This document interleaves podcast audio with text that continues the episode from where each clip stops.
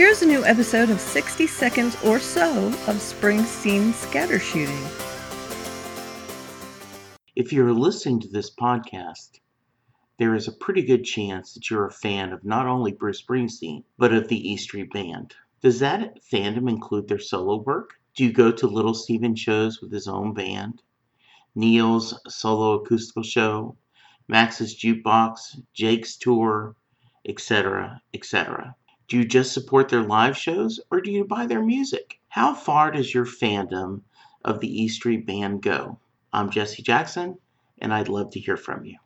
This has been a blatant attempt to get listener feedback for Set Listing Bruce, a Bruce Springsteen podcast. Please send your thoughts and comments to setlistingbruce at gmail.com or call 214 736 3121.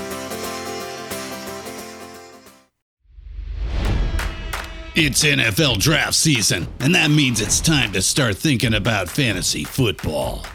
FantasyPoints.com features industry leading experts and prognosticators using proprietary hand charted data to help you score more fantasy points. FantasyPoints.com is the place to go for whatever kind of fantasy football you play. Whether you play fantasy football, daily fantasy sports, or do a little bit of everything, Fantasy Points has the meticulously researched content to guide you to victory.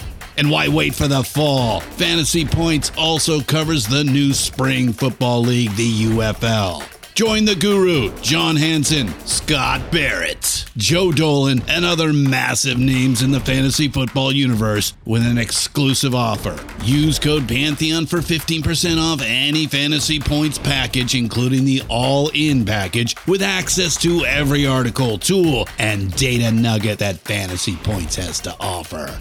That's fantasypoints.com and code Pantheon for 15% off at Fantasy Points. Fantasypoints.com, code Pantheon. Score more fantasy points.